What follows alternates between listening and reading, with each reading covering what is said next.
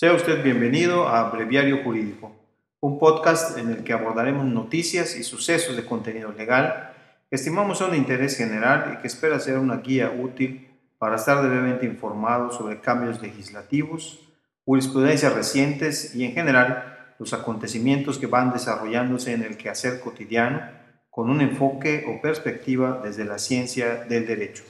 Gracias anticipadas por su atención.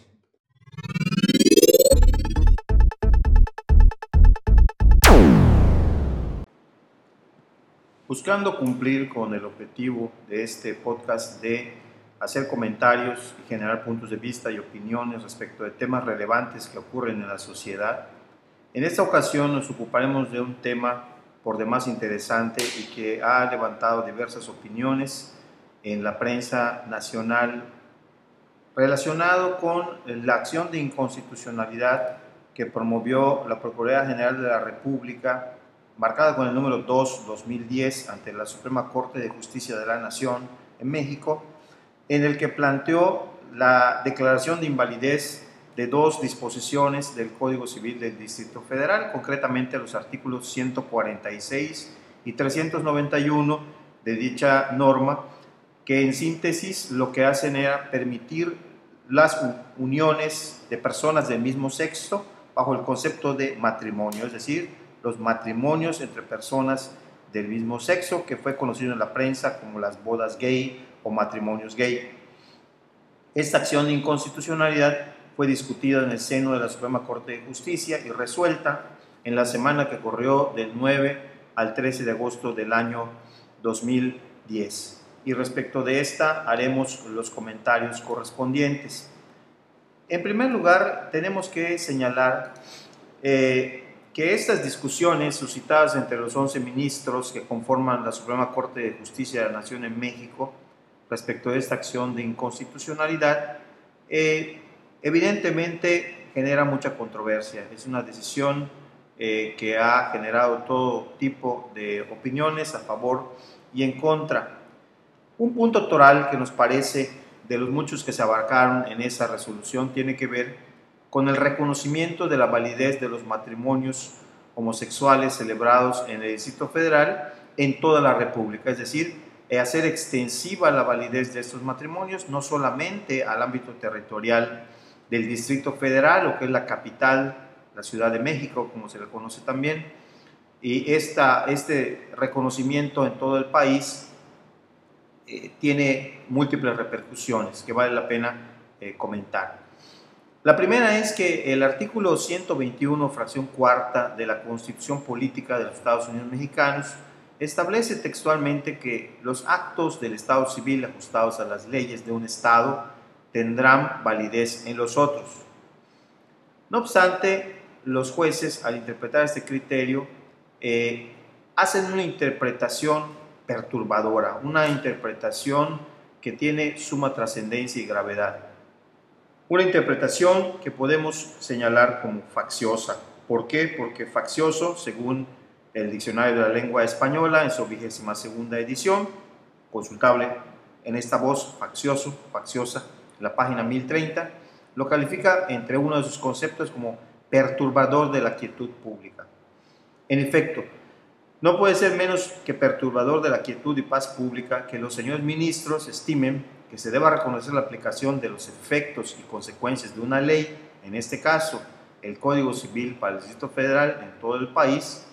cuando por una parte en las entidades federativas no existe ninguna norma que contemple este tipo de matrimonios,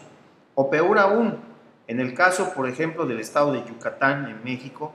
la norma suprema estatal, o sea, la constitución política del estado de Yucatán, en su artículo 94, define el matrimonio es una institución por medio del cual se establece la unión jurídica de un hombre y una mujer con igualdad de derechos, deberes y obligaciones, con la posibilidad de generar la reproducción humana de manera libre, responsable e informada. Con la decisión de los ministros de la Suprema Corte de Justicia de la Nación Mexicana, se está gestando entonces hacia el orden jurídico del país un grave rompimiento con el principio de legalidad también con el sistema federal y con este delicado equilibrio que debe existir siempre en nuestro orden jurídico. En el caso de Yucatán, que comentamos, las autoridades estatales, empezando con el registro civil, las autoridades judiciales del área o del ramo familiar, deben negar categóricamente el reconocimiento de este tipo de uniones, pues estas son totalmente contrarias a lo dispuesto por la constitución política de esta entidad federativa. Además, esta decisión de los ministros de la Suprema Corte de Justicia propiciaría la comisión de conductas constitutivas de lo que en derecho se conoce como el fraude a la ley, figura muy conocida en el ámbito del derecho internacional privado y que se aplicaría en este caso, puesto que es un tipo de proceder que se presenta cuando un individuo lo que busca es sustraerse mediante hábiles manejos a la acción de una ley que le es contraria o prohibitiva y para burlarla o no respetarla se somete al imperio de una ley distinta que es más tolerante o permisiva de la conducta que pretende realizar.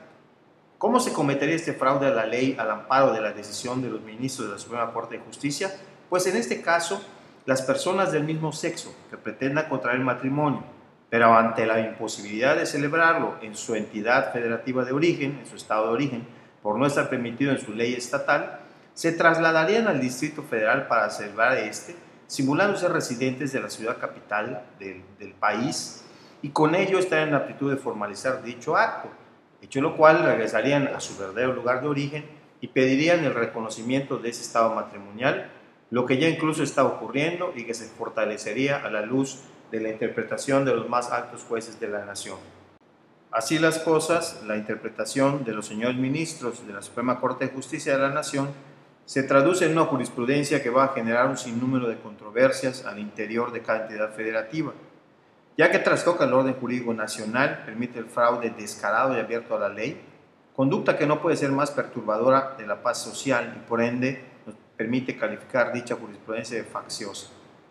Una posible solución es que los legisladores federales se aboquen a la creación de una ley reglamentaria de la fracción cuarta del artículo 121 de la Constitución Federal que evite que estas situaciones de fraude a la ley se presenten